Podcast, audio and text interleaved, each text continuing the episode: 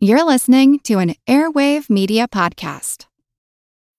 When you need mealtime inspiration, it's worth shopping Kroger, where you'll find over 30,000 mouthwatering choices that excite your inner foodie. And no matter what tasty choice you make, you'll enjoy our everyday low prices, plus extra ways to save, like digital coupons worth over $600 each week. You can also save up to $1 off per gallon at the pump with fuel points. More savings and more inspiring flavors make shopping Kroger worth it every time. Kroger, fresh for everyone. Fuel restrictions apply. Want to learn how you can make smarter decisions with your money? Well, I've got the podcast for you.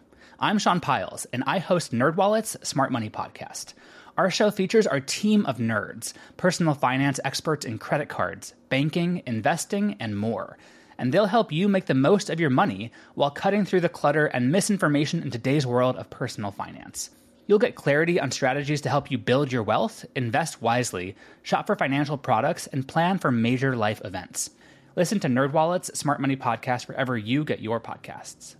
I'm Jillian Johnsrud, and this is the Earn and Invest podcast.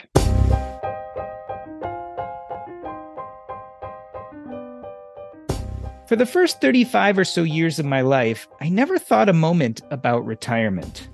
And then, all of a sudden, it was the only thing on my mind. All or nothing thinking. It plagues us in so many aspects of our lives winning or losing, finishing or quitting, retiring or working. The problem with such thinking is that it can be exhausting, a cause of much burnout. Often, when we set our eyes on leaving the workplace, we are only halfway through the marathon of retirement savings. What then? Slog it out miserably for a decade in hopes for the future? Take on a side hustle and work even more? gamble our money on a high stakes but risky investment to get to a vaunted net worth earlier? None of this sounds great. Well, my guest today is not only a dear friend, but also has argued that this all or nothing lens is not the only way in which to view our futures. She says that there are other ways, better ways, and she calls them mini retirements. Maybe we should retire early and often.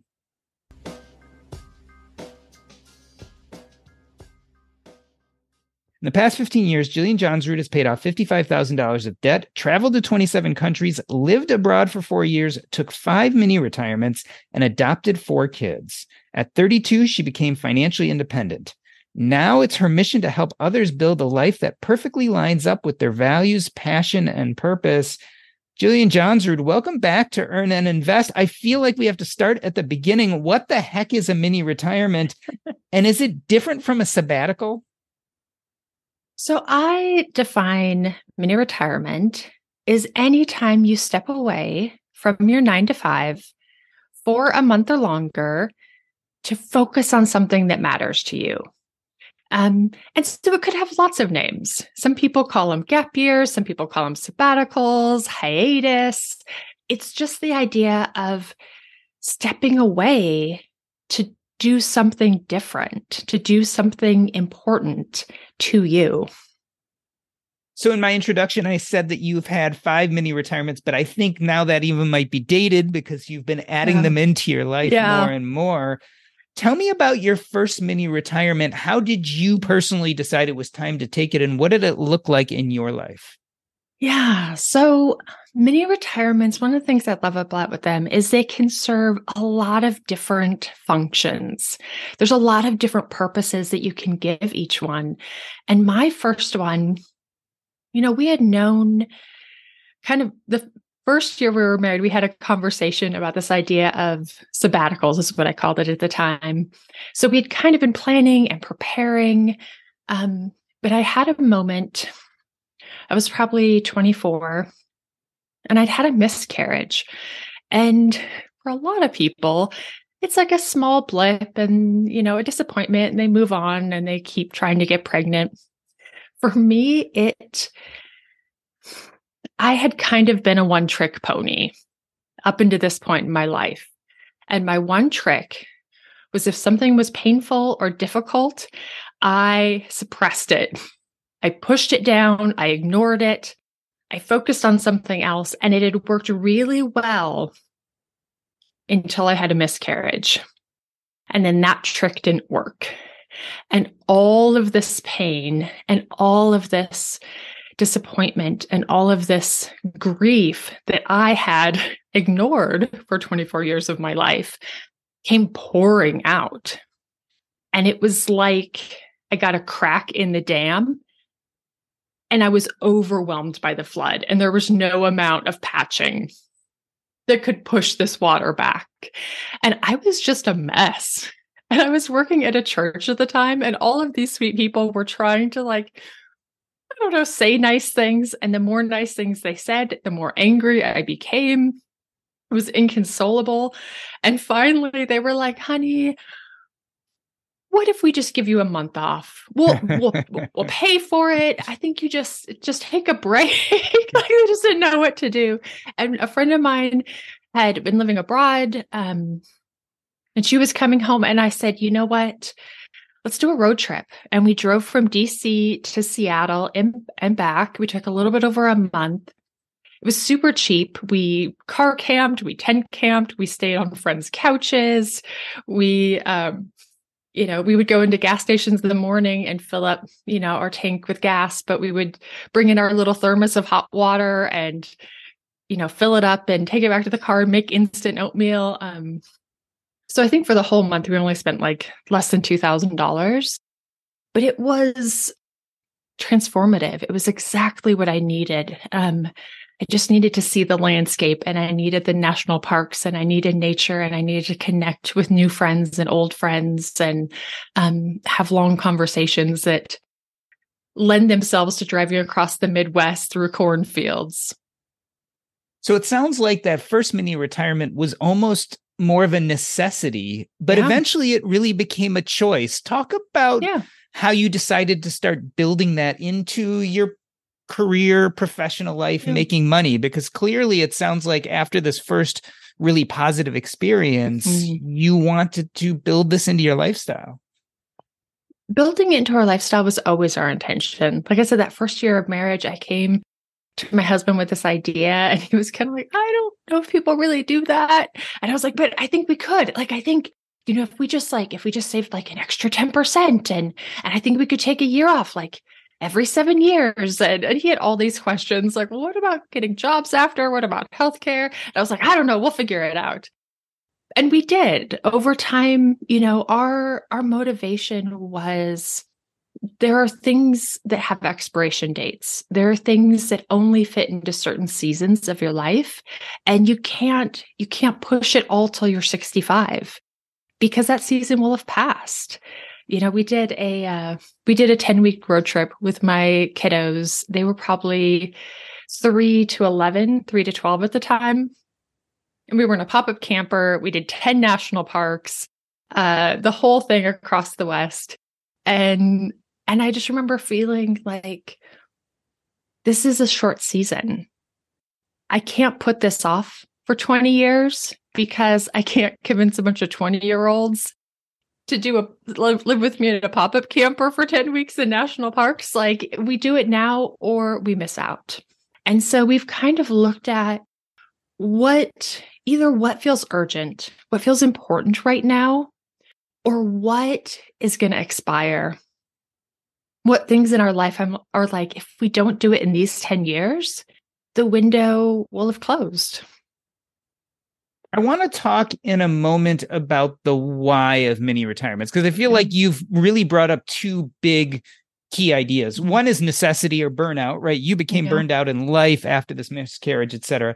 The other is this recognition that there's seasons of our lives. I want to talk about the other reasons, but before we mm-hmm. do, I mean, I think the question that has to be on the top of everyone's mind is do they financially set you back? Because you're now someone who's mm-hmm. done this multiple times. Yeah. And I think it would be the big, you know, it sounds really nice in theory. Hey, let's go mm-hmm. take some time off, live a little life, and then we can come back and go back to work later.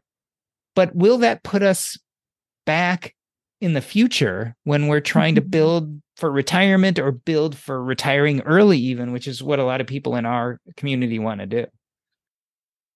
I think that is a huge fear. Um, sometimes when I'm working with clients who have that fear, I I run like a financial software and we look at, okay, so what if you didn't, you know, you spent this money and you didn't have this earnings. So when you're 65, instead of having $6.5 million, you're going to have 5.9. So I want you to emotionally live in that moment. Instead of 6.5, you have 5.9. That's $600,000 difference. That's a huge number.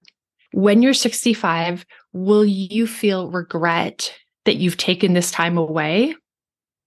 Or will you be so happy that you had all of these amazing experiences with your parents, with your kids, with your friends in that season of life? That has a value, and that $600,000 has a value. Which one will be more important? And that's not a choice I can make for them. But that's a choice that sometimes when they have a hard dollar number and an idea of what this time could bring, they can weigh that out themselves a little bit more. But when it comes to smaller mini retirements, the other side is, you know, like I said, I took a month off and it cost like $2,000. It didn't set us back at all. And I would argue for a lot of people taking this time off, rejuvenating, and then switching jobs, they typically end up going into a better paying job. They usually find a better job and it sets them up for a higher lifetime earning potential. And they come out ahead by taking these consistent breaks. Um, they actually end up earning a lot more money. Or what Adam and I, my husband and I, have done is we took two of them before we were FI and accomplished some things. Like we bought and renovated a house and bought a rental during one of my husband's. And then during another one, we bought another rental and renovated it. And those two mini retirements put us way ahead of the game versus just staying at our jobs. So like I said, they can serve multiple functions. It could be rest and recovering from burnout. It could be adventure. You could start a new business. You could invest in rentals. You could do these big things that you've always thought, well, that would be cool. I can see the advantage, but I don't have the time or the mental bandwidth to do it alongside my regular job. Two thoughts come to mind as I hear you talk about this. One is this idea, and we've been talking about this a lot on this podcast you know, I always get the argument, well, you know, for people working hand to mouth, they can't go and take mini retirements. But the truth of the matter is, most people listening to this podcast, most of the kind of people who are doing advanced planning and thinking about retirement, mm-hmm. they're way more risk that they're going to retire with lots of money and not use it versus this idea that they're going to retire with too little money and run out for this mm-hmm. subset of the population who tends to pay attention to podcasts like this and who has a yeah. portfolio and is really kind of thinking and planning through the portfolio. The other interesting thing that you said, which made me pause, was this whole idea of we think of mini retirements as time off, and clearly they are time off from that thing you were doing, but they're not mm-hmm. necessarily time off when it comes to being industrious. As you were kind of saying, a lot of people actually produce things, create things, or do things during that mini retirement, which have financial gains, if not other mm-hmm. life gains? Now I've I've turned 40 and kind of in this midlife point where you're reconciling all the things that you thought maybe one day you would do with the reality of oh I don't have forever to do them. so I need to I need to you know kind of look at this more honestly. And mini retirements give you that chance. They give you that opportunity like when I was 32, we took a year off. We were fine, but I wasn't, I think I was in a spot a lot of people we were are in, in that, okay, so the numbers, I, I kind of trust the numbers. The numbers kind of make sense, but there's a lot of what ifs. There's a lot of, well, what if this happens or that happens or, and you just don't know. And so for us, because we had done multiple mini retirements, I said, you know what? You know what I do know? We're going to take a year off. That's what I know. We're going to take a year off and then we're going to see how it goes. And one of the things that throughout my 20s, I had always kind of knocked around as an idea is this idea of writing. But in my 20s, I mean, I grew up from a pretty poor background and very kind of blue collar mentality of like, you you do jobs that pay you on Friday. Like you do things that you know will pay the bills and everything else is for other people. It's for people with cushions and safety nets and uh, people who can be frivolous. And that's kind of how I viewed writing. But during this mini retirement, we wrote down all the things we wanted to do. We had kind of this dream to do list. And one of the things I wrote down in there was something to do with writing. because I was kind of in that, like, I've never actually committed to this practice and I want it in my life somehow. Well, now's the time, now's the opportunity. So it can provide you that chance of what if? What if I pursued this? What if I investigated this a little bit more? What if I gave it a little bit more time and space in my life? So let's talk some logistics because a lot of people say, oh, this sounds nice, but how do I do this? Yeah. Let's start with the most simple. How do we know when it's the right time to plan a mini retirement into our life? Mm. Like, how do we know when, okay, this is the time to do it? So I think there's two kinds of mini retirements. There's the one that you kind of schedule and you intentionally plan out and you slowly work out all those logistics. And then there's, call them the mini retirement go bag all of us, almost all of us, will have these moments in our life where there'll be a natural career gap. Some of them planned, some of them unplanned. You'll switch jobs, you move across the country, you'll get laid off. Something will happen, and all of a sudden you have a month or two months or six months unemployed. And the idea of a mini retirement go bag is I used to watch like NCIS, like this investigative show, and they had this little duffel bag with, you know, clothes, change of clothes and their passport and their toothbrush. And mm-hmm. if there was an important mission, they could just go and grab their go bag and get on a plane. I think we can pack a mini retirement go bag where we have the intention, we have the plan, we have some ideas of things we want to do in the season of life, something that feels important, and we've saved a little bit of money so when these opportunities present ourselves, we're ready for them. Like in also in my 20s, I was kind of let go from a job. I don't know. Mm. They said, Hey, we think your job's going to be this thing. And I said, Hey, I can't do that thing. And they're like, Oh, well, I mean, if you want to do that thing, we'll give you the job. And I was like, Yeah, no, really, I can't. I can't do that thing. It's not my skill set. So all of a sudden, I was unemployed and it was, it's a tough thing to navigate emotionally. You feel disappointed, you feel sad, you feel worried. But I had this mini retirement go bag and I said, you know what? I'm ready. I don't emotionally, I don't feel ready, but logistically, we've done all the footwork. And so we took a trip actually to where I live now, just outside Glacier National Park. And we brought our adopted son and we, you know, we hung out Glacier for the week and it was one of my very best mini retirements. It was one of my very best vacations with our son. Um, just so fun, so magical to share this spot with him that I loved so much. And then we moved back here. It was probably 10 years later. And like a month after we moved back here, he passed away unexpectedly. Hmm. And I just thought,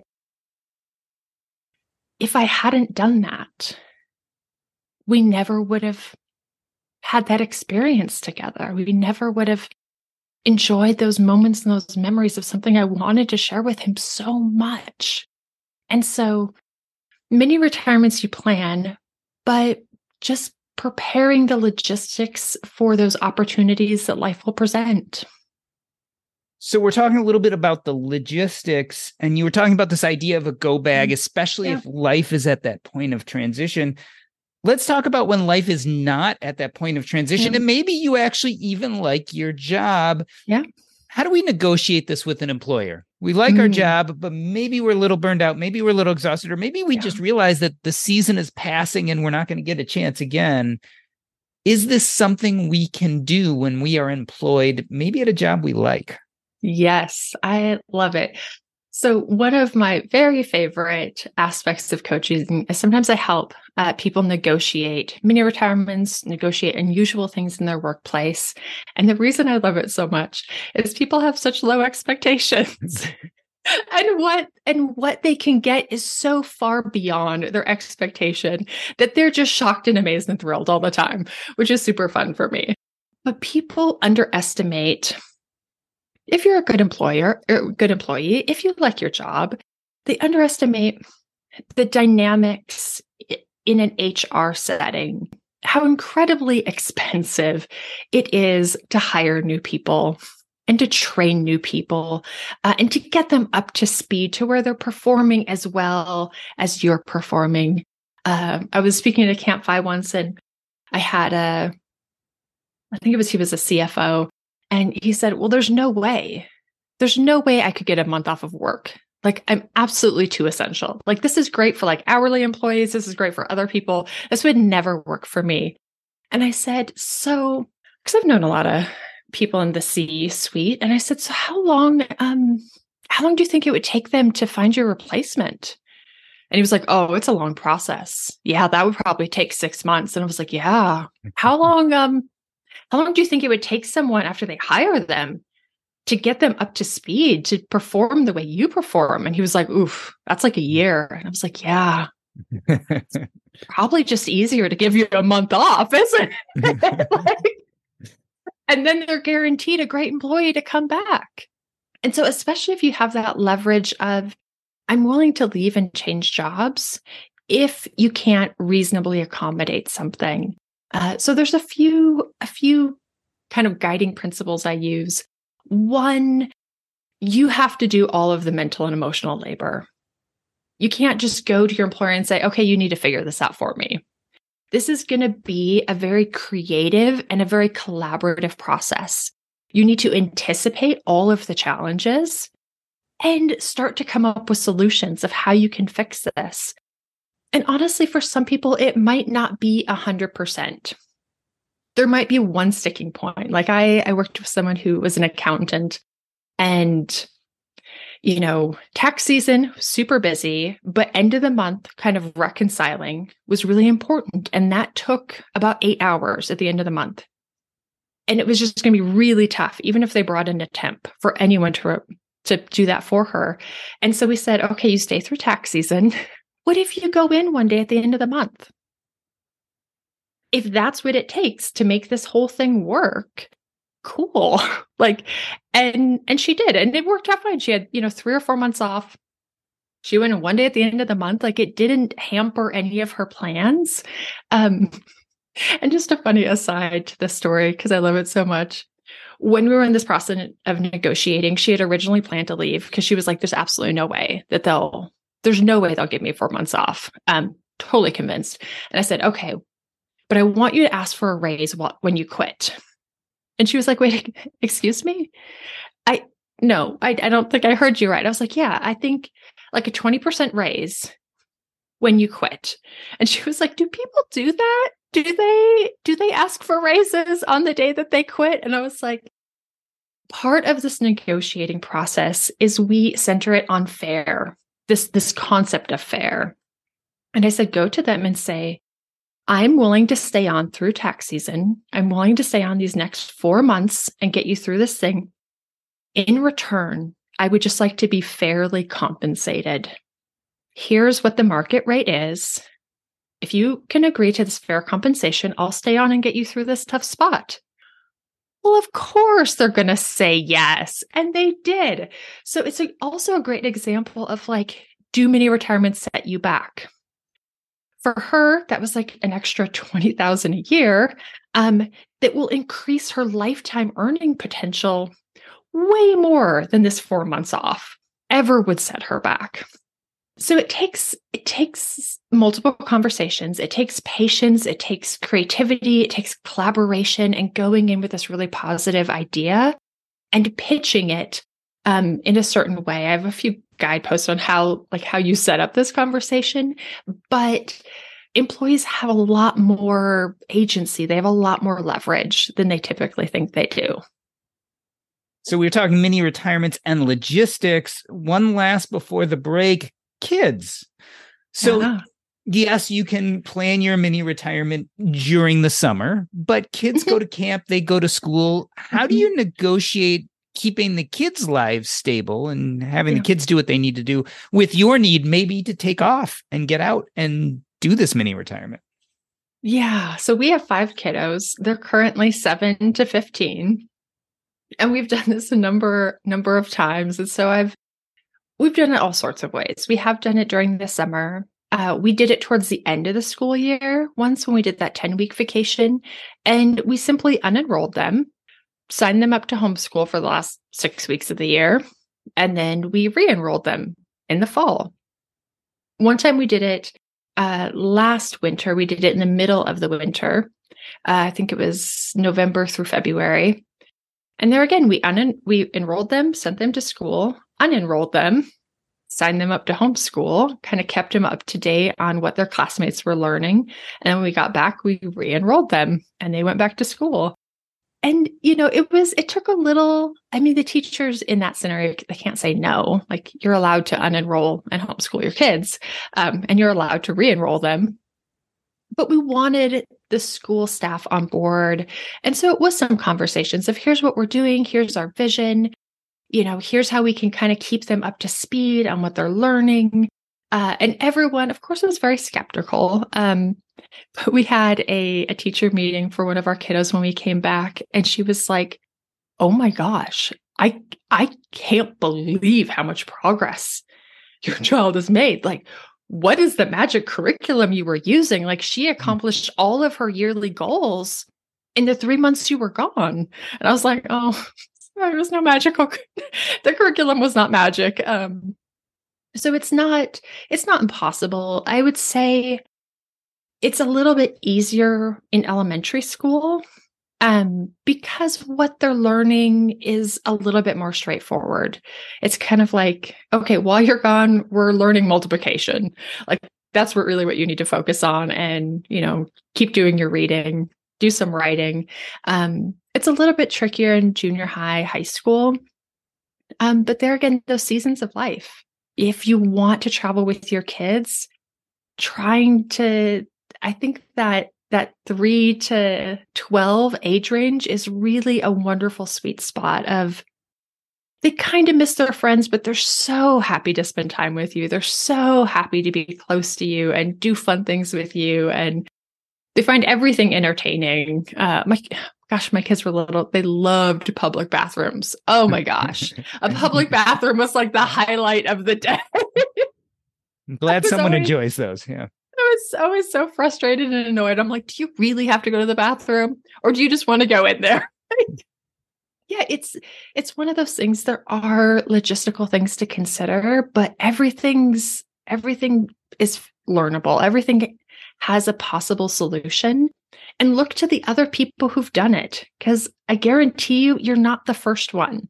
You're not the first one in a school system. You're not the first one in a career field, in an organization. Other people have done unique things. Um, find them and just have a conversation. Hey, how did you how, how did you figure this thing out?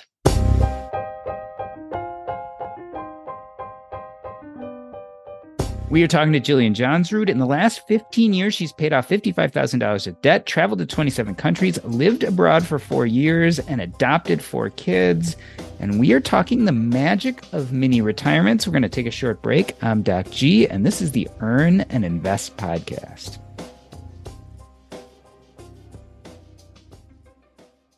All right, so most of us know the bad news already. If you were using Mint as a budgeting app, it has shut down. But the good news is there's something better, and it's called Monarch Money. I started using Monarch Money myself about five months ago, and I knew immediately that I liked it more than any other budgeting app I had ever used. For one, it focuses on collaboration. This is easy to share with your spouse, your partner, your financial advisor. And it's aspirational. Not only can you look at your current budget, but what do you want to buy?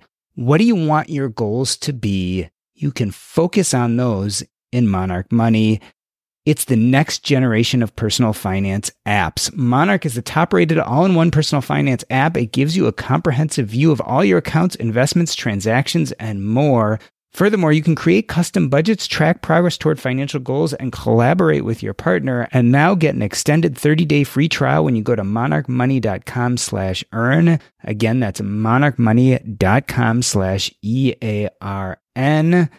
What I like about this app is it's intuitive, easy to use, quick to sign on. It's collaborative, as we talked about. It's customizable. The idea is you can use this app the way you want to use it. And the reason why is the Monarch Money team is customer focused.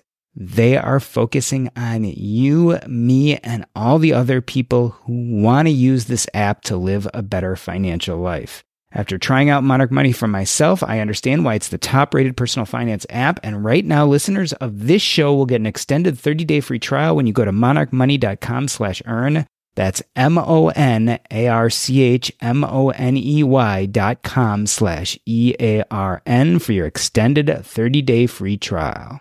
You know what? I love our meals from Factor. My son started getting them about a year ago when he needed a quick alternative to meals on the go. But where we've really enjoyed them is we've been remodeling our kitchen. That's right, we've had no access to our kitchen for the last few weeks. And some nights we just had no idea what to do for a meal. That is where Factor came in. We would just pop the meal in the microwave, and two minutes later, we'd have a fantastic meal. You can do the exact same thing, and there's tons of variety. Choose from a weekly menu of 35 options, including Calorie Smart, Keto, Protein Plus, or Vegan and Veggie.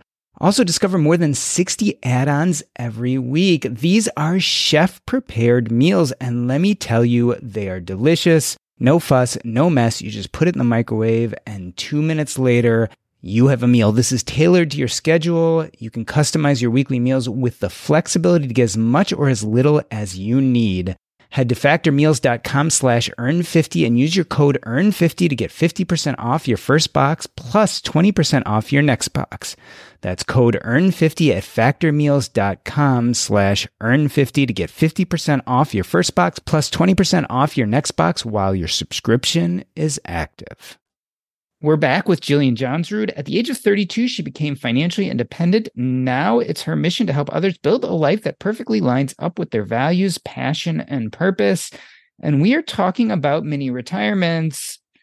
So let's sum it up for people. First and foremost, I want to talk about positives and negatives. What are some of the big positives that you tell people when they're considering mini retirements? Like, why should we do this? Mm-hmm. Yeah, I think it is that season of life things will expire um, and you'll change too. You know there are things that after after 30 i was like i don't sleep on frozen ground anymore. That mm-hmm. season of my life it was fun it passed i don't sleep in vehicles anymore. Uh, that's gone. Now that i'm 40 i think i'm past sleeping in a room full of strangers. Like youth hostel style it it might be a season that has passed me by now but you know what? I'm so glad I did both of those in my 20s and 30s. I'm so happy I have those experiences when I enjoyed them because now I can enjoy new experiences. Now so, I can lead into this new season of life. So it can't all be positive. Um, what mm-hmm. are some of the negatives? Have you experienced any or heard from other people that, yeah, this just didn't work? Oh man, there are a number of them. And honestly, this it's it's tough to believe until you're in it but they're really consistent. Uh, so people listening will go well that wouldn't apply to me. That won't be a problem to me. And nine times out of ten when people come up to me and say yeah i did it. Uh, it didn't work out so well. Um, there are some really common pitfalls. One most of us as as humans we've done traditional schooling we've done traditional jobs we don't actually have a lot of practice in how to organize our time because other people have organized our time for us and they've told us what we need to be working on and they've told us what's important and what success looks like. So when you're faced with all of this free time, it's tough to organize it in a way that you feel good about it, especially if you're burned out um, it's another another really difficult thing when people are burned out especially if they've been high productive high producing very driven people. Going through this almost like bell curve of recovering from burnout can can be a little uh a little discomforting. Um it feels they're not used to resting and oftentimes they have really negative self-talk about rest. You know they start napping and they feel guilty about napping. Um you know their body it's i kind of compare it to if you've been out in the wilderness and like you haven't had food and you've been lost you're hungry. Your body knows it's hungry but you don't really think or feel hungry after so many days but soon as you have access to food again, your body's like, oh no, I'm very hungry and we're going to eat a lot for quite a while. Um, that's kind of what it's like in rest and sleep. You've been rest and sleep deprived for so long that your body kind of has gotten used to ignoring those sig- signals.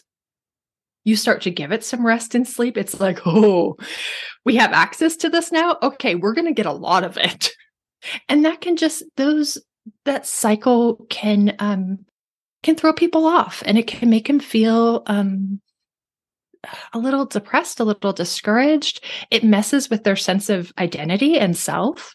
And so I really, especially with coaching clients who are high productive but burned out, we have to talk a lot about here's what to expect. Here's what you're going to feel. Here's what you might think here's how this kind of this graph line goes. Here's when you're going to come out the other side. And here's some ideas of how to structure this time to where you know you're doing the right thing. And so we we create plans for active rest. What are activities that you can do that are restful that we can plan into your day? Whether that's reading a book or going for a walk or going for lunch with friends or a swim class uh, a painting class like because 12 unstructured hours won't actually feel restful for a lot of people. And so it takes some intention to work through this in a way that you get all the benefits out with less of the the challenges. Uh, another challenge is that if there are problems and issues in your life, which we all have, but you've been so busy with work that you've been able to ignore them. And now you have all of this time. Um any any unresolved conflict in your relationships in your marriage that you just could ignore when you went away to work? Uh now you now you get to sit with it all day long. It's a positive thing in that you can resolve a lot of things but sometimes you know the thought process goes people they're not happy they're burned out but at least they're making a lot of money.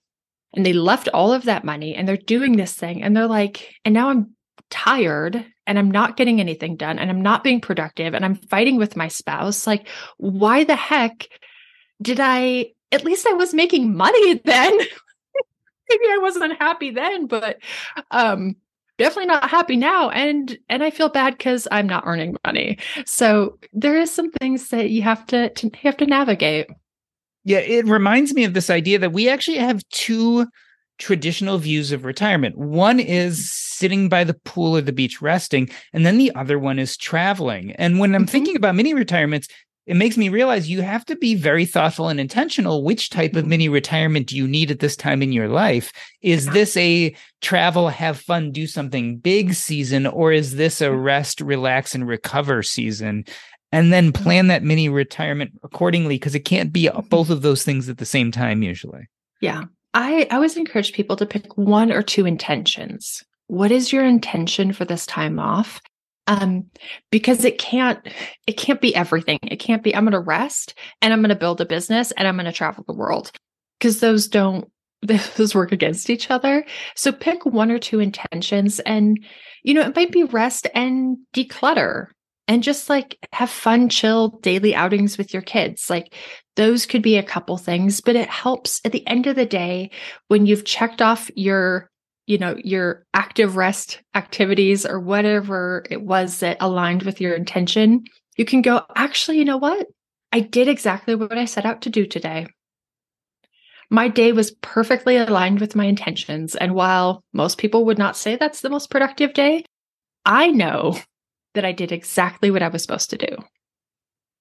We were talking about the different types of mini retirements, and one is what you called the go bag mini retirement. This idea mm-hmm. that you kind of fall into a situation where, hey, mm. it's between jobs. I happen to have a month or two here. Let's go and do it. I have my go bag mm-hmm. ready. So let me pose this question to you whether it be physical things or intentions, what do you pack in your go bag for mini mm-hmm. retirements? Like, what do you mentally prepare for, physically prepare for, so that in case the mm-hmm. opportunity presents itself, you'll be ready? Yeah. So, two big things are what are the activities or the things you would want to do? And because you don't know when this is going to happen or the season, you know, if you have three of them, and you start to plan out some of the logistics like if i had a month off you know maybe you want to do a yoga retreat in thailand and i would i would go to this place and i would do these things and here's kind of what that itinerary would be or maybe you want to you know go skiing uh for a month in the winter like here's what all of those logistics would be here's where i should go here's what i would do here's where i would stay so kind of like trip planning but it could also be here's the hobby I want to pursue. Like if you wanted to write a book, here's the book I would write. Here's the outline. Here's where I would write it. Here's how much time it would take. Um, and then the financials that support those visions. So if you kind of have those, you know, like a one page for a couple different ideas, because the thing with these unexpected mini retirements is that emotionally, they're often really difficult to navigate. And you might not be in the best place emotionally. And when you're in that dark, confusing, hard time, it's really tough to like find inspiration to plan out this cool, exciting thing.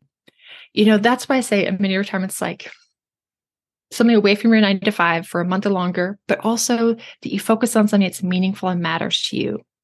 A lot of people have had a month off and it sucked because hmm. they sat around the house and they were mad and they were disappointed and they were scared and they binged Netflix and they ate a lot of popcorn. Um, and job searched online. And it just they're like well that actually that wasn't awesome. I don't really want to do that. Uh, but it's so easy to fall into that in those moments. So think through all the logistics when you're in a good mental space. Think through the the budget. Have those things ready. If you want to set that money aside in like a, its own separate little checking account, then when unexpected things happen, it's an easier transition to go from, oh, this isn't what I thought life was going to look like in this moment to, hey, let's go do this cool thing. So this idea of mini retirements I had never heard of before. I'd heard this idea of a sabbatical, which I thought was mm-hmm. like a mm-hmm. once in a career thing that people in academia occasionally did. You were probably the first person I ever heard talking about this idea. You and I are both part of the financial independence retire early or fire community. We really don't even say fire anymore, right? People just talk about financial independence and have mm-hmm. dropped the RE. But I'm curious to see what you feel like this idea of mini retirements has done in general to the financial independence community. How has it affected it or changed it? I feel like this community has evolved a lot over mm-hmm. the years, mm-hmm. and, and mini retirements are one of the reasons why. Tell me what you think the effect has been. Well, to start off, I I started our journey with this idea of mini retirements because I didn't think we would become FI before like 60. We my husband nor I were high earners. We were very average earners, like $30,000 a year kind of earners. Um, and so I thought this this is our path. This is our option. Like I can't retire early. I didn't even know that that was a thing, honestly. But we could do this. And it wasn't until I was almost FI that I really learned about this fire movement. Uh, so I was very late to that game, which honestly I think was a huge advantage because I didn't have that all or nothing mindset. Um, I I started the journey with the idea of like let's mix in these mini retirements, but I started writing about this seven years ago, and there was a lot of pushback. there was Yeah, a lot of resistance. It was the community was very much like, no, keep your head down, push through, get there, and then retire forever. Like just work hard. It doesn't matter if you're tired, it doesn't matter if you're burned out, just like get to this end goal. Um, so I started talking about it and I kept talking about it. And, and over the years, it softened and it's shifted. And at this last Camp FI, I was amazed. Um, there was like 12 people there that were either on a mini retirement or planning one very soon.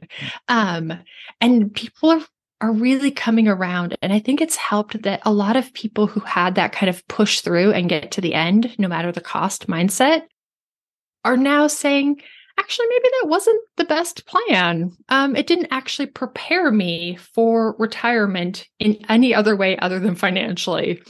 Um, and so I think the mindset has shifted more of kind of this more balanced approach. And yeah, it's, I think it's a healthier one, it's a, a lot more accessible of an option. But like I said, those struggles of like those challenges in, in a mini retirement are the exact same challenges people face in actual retirement. Talk to anyone who's 65 and has left their career. Um, there's marital conflict. There's uh, not knowing how to structure their time. Um, there's a learning curve. The difference is if you're 65, all of your peers are going through the exact same thing. And you have lots of people in the same boat that can go out to lunch with you and talk about to you about how they're managing it and how their friends are managing it. When you're 45, you got nobody. None of your peers and none of your friends are going through this. And you present your challenges to them, and they say, Well, that sounds like a nice problem to have. Now, doesn't it? You don't know how to structure all this free time you have. you have too much time with your spouse. Like, I kind of wish I had your problems, um, which isn't actually super helpful for us to learn how to navigate this. So, I think there is a, a big shift in especially in the fire community. Well, Jillian, I wanted to thank you for coming on the show today. I wanted to discuss mini retirements again because this idea, and you've been talking about this for seven years, but I think we've really gotten to this point where we understand that you have to learn how to live for today as well as tomorrow. And taking some time for yourself and doing the things you want to do in life does not have to set your finances back. Mm-hmm. I love this idea that you're test driving your actual retirement by doing these mini retirements now. But as I even think about that, that's kind of wrong. What you're really doing is testing out your best life. And I feel like this, you know, in marketing, we call it A B testing. But what you're really doing Mhm. is throwing the spaghetti against the wall, finding out what sticks, and then building more of that into your life as time goes by. And I think mini retirements are a great way to do that. I want to end this episode the way I end every episode by asking you what is up next in your life and where people can find you. So I'm looking at you on the video screen, and right behind you is your book, Fire the Haters. Tell us about what's going on with your writing. Yeah, I have finished the first draft of my next book, which is. Retire Often. Um, so it will be all about this idea of mini retirements. And, you know, my husband and I had that conversation 21 years ago now about mini retirements. And he had all of these great questions of like, I don't know if this is possible. What about all of this?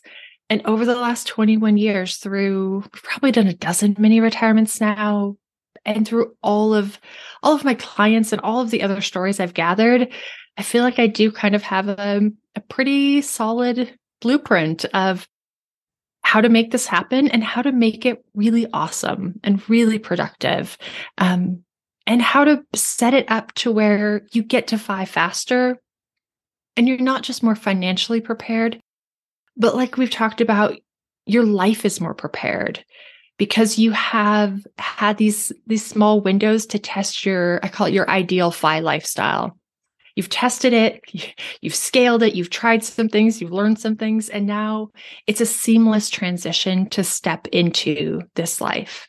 Um, so yeah, that's going to be kind of my focus for the next year is uh, getting getting this book sewed up. And if people want to ask you questions, what is the best way to interact with you? the best way to interact with me is through my email list. Uh, all the emails come right back to me, and I try to answer all of my emails. Sometimes it takes me a while, um, but yeah, I uh, and people oddly really like my email list. I only email like once a month, maybe twice a month, maybe every three months. So it is always a mm-hmm. surprise when you get an email from me. And do we do that at jillianjohnsrud.com or where's the best way to do that? Yep. jillianjohnsrud.com. Jillian, thank you so much for coming back on Earn and Invest and talking about mini retirements. Man, always a pleasure. That's a wrap. Earn and Invest is now part of the Airwave Media Podcast Network. Visit airwavemedia.com to listen and subscribe to this show as well as other fine podcasts. Okay, we've talked about this before. The idea that financial independence retire early, the FIRE movement has been branded incorrectly. Why do I say that? Well, we all believe in financial independence, however you want to define it. But clearly, as time goes on, less and less of us really believe in this concept of retire early. The truth of the matter is, most of us figure we're going to be doing some kind of work and maybe even getting paid for it for the long term. Listen, if you're looking to retire in your 30s or 40s, or even to traditionally retire in your 60s or 70s, you may still have decades of life left we are successful people because we're used to working, we're used to making money. I'm trying to get us all to stop defining ourselves in this ability to make money, but that doesn't mean that we're going to abandon it completely when we don't need to make money anymore. In other words, most of us aren't going to exactly retire early. We are just going to change or shift the way in which we work we're not going to be doing that traditional nine to five. We're maybe not going to be working for someone else, but we might still be making income. So this is something we talk about doing as we are financially independent, as we have enough money that we don't have to worry about that nine to five. But here's the interesting thing that really comes up from this discussion with Jillian Johnsrud. What if we didn't have to wait till we were financially independent to start doing what we wanted? what if we could start doing this in our 20s, 30s, or 40s? And that's why it's really intriguing this idea of mini retirements. Instead of living the life we want to live when we're 50, 60, or 70, what if we did it earlier? Maybe we take these small retirements from our nine to five. We take time off, whether it be one month, two months, six months, or a year to do the things we want to do. And then we can always return to traditional work later. Maybe we rest and relax during those mini retirements because we're exhausted and burned out. Maybe we use a mini retirement to write that book or start a new business. It doesn't matter. The point is that we're used to looking at life and retirement linearly. And what Jillian is really suggesting to us is that we should be a lot less linear, that there can be starts and stops, that we can take breaks in between. And most importantly of all, maybe this isn't a marathon that we're trying to complete, or maybe it is a marathon, but we don't care how long it takes to complete it. So if we have to take multiple breaks in between, if we have to make lots of money during some seasons of our life and make less money during others, that's a okay. And I think this is really an agreement with my philosophy about what's happened to the FIRE financial independence retire early movement in general. It started initially as this thing for young people to do who are burned out or tired by work, grind it out, make enough money, and then be able to stop working forever. But it's really evolved into lifestyle design. This idea that we can design the life we want today Maybe what that looks like is taking frequent and often breaks in our work life or changing from season to season, whether we work for other people or work for ourselves. I think this is a really, really mature way to start looking at our future. I think it's a way in which we can enjoy ourselves today as well as tomorrow so that we don't have to put our lives on hold. And the other thing I've been thinking a lot about, especially because what is happening in corporate America today, especially in technology sectors, is a lot of companies are starting to let go of people. In other words, people are being forced out of the workforce. They're being let go from their jobs. And maybe this is a perfect time to have your mini retirement go bag ready so that if you happen to fall prey to these type of issues, you're ready to take off and have an adventure and do something you really want to do for a few months before you get back to the 9 to 5. I think this is an evolution. I think the financial independence movement is changing. I think we're becoming more wise about lifestyle design. And most importantly, I think we're starting to build the lives we want to live today. We're not putting it off for tomorrow. And I think this is really helpful. We have a lot of tools in our toolkit. Today, Jillian Johnsrud talked to us about mini retirements. It's one of those tools. I think we should all think about using it when appropriate to live the lives we want to live today.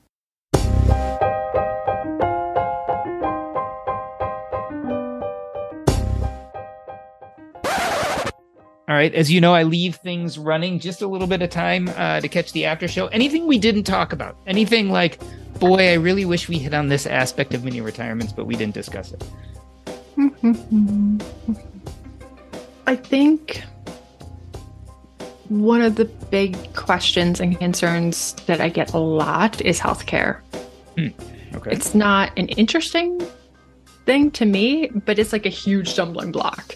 Um, that's the thing that people shout in all caps whenever I talk about mini retirements. So um, if you want to throw that in, uh, give us can. a thumbnail sketch. What what are kind of the the what is the issue and what are the general solutions? So one of the issues is kind of this emotional issue that people really struggle to pay more for healthcare than they're already paying. Mm-hmm. Um, they're paying $400 a month. The idea of paying $800 or $1,000 a month is just like irritating and painful and annoying. Um, so the first thing you have to kind of work through is that, you know what, it's a line item it's a budget cost. Yeah, yeah your healthcare is going to cost you 12 grand this year. Uh, your airline tickets are going to cost you, you know, eight grand. The hotels are going to cost 10 grand. Like, it's just a budget item, like any other budget item. And like, as soon as you can just like, uh, okay, fine, whatever. That's the cost. I can move on. Um, then the other side is the logistics, which once you know, you know. And and people get stuck in that I I don't know what that would be. But if you just do like take an hour to do some planning, do some research, there are a number of options. Um, I've had a lot of people negotiate just staying on, you know, their employer's health care. Yeah, um, that's, that's the easiest, which way, is right? easy, and which is great. Pay a little more out of pocket, but yeah, yeah. Yeah, if you have a spouse, here's the other thing: you don't both have to take one at the same time. Our first four me and my husband didn't take at the same time. It was one or the other. We kind of rotated back and forth, which is logistically so much easier. Um, you know, so there's a lot of different options for people who want to take a longer mini retirement, but it has a different purpose. Um, other than just like rest or travel, you know, maybe you just need something different. You need to change a pace. You were doing a corporate job, and maybe you say, you know what, I personally, I love gardening. I'm kind of obsessed with gardening. So if I was like stepping out of a stressful corporate job and they said, Hey, you could work 20 hours a week at the nursery and like water plants, um, and we'll give you healthcare, I'd be like, sign me it. up. I'm on it. I will water plants and it will like be my meditation and I will just look at flowers all day long. Um, so there's lots of different things, you know, through the exchange, or some people do health sharing ministries, or some people live abroad and, you know, they're they pay out of pocket or they do travelers insurance. insurance yeah. You know, there are a lot of options out there. Um, it's just kind of getting through that hurdle of you'll probably pay more. Um, also, sometimes people pay less, you know, depending how long you're going to be gone. Um, let's say you want to take kind of a mini retirement and switch vocations and go back to school and think about the second act and what you want to do. You know, my husband just did a semester at automotive school in Southern California because he is obsessed with classic cars and he is he just loves mechanics so much. So that was like his his childhood dream. Um, but if you're going to do something like that, you know, you might end up qualifying for subsidies on the exchange and you might actually pay less out of pocket than you pay now. I always encourage people just take a couple hours and get more information. Do the research and let's negotiate this with with actual facts and not just this ambiguous how would I do this? What would it cost? As a long-time foreign correspondent, I've worked in lots of places, but nowhere as important to the world as China. I'm Jane Perlez, former Beijing bureau chief for the New York Times. Join me on my new podcast, Face Off US versus China, where I'll take you behind the scenes in the tumultuous US China relationship. Find Face Off wherever you get your podcasts.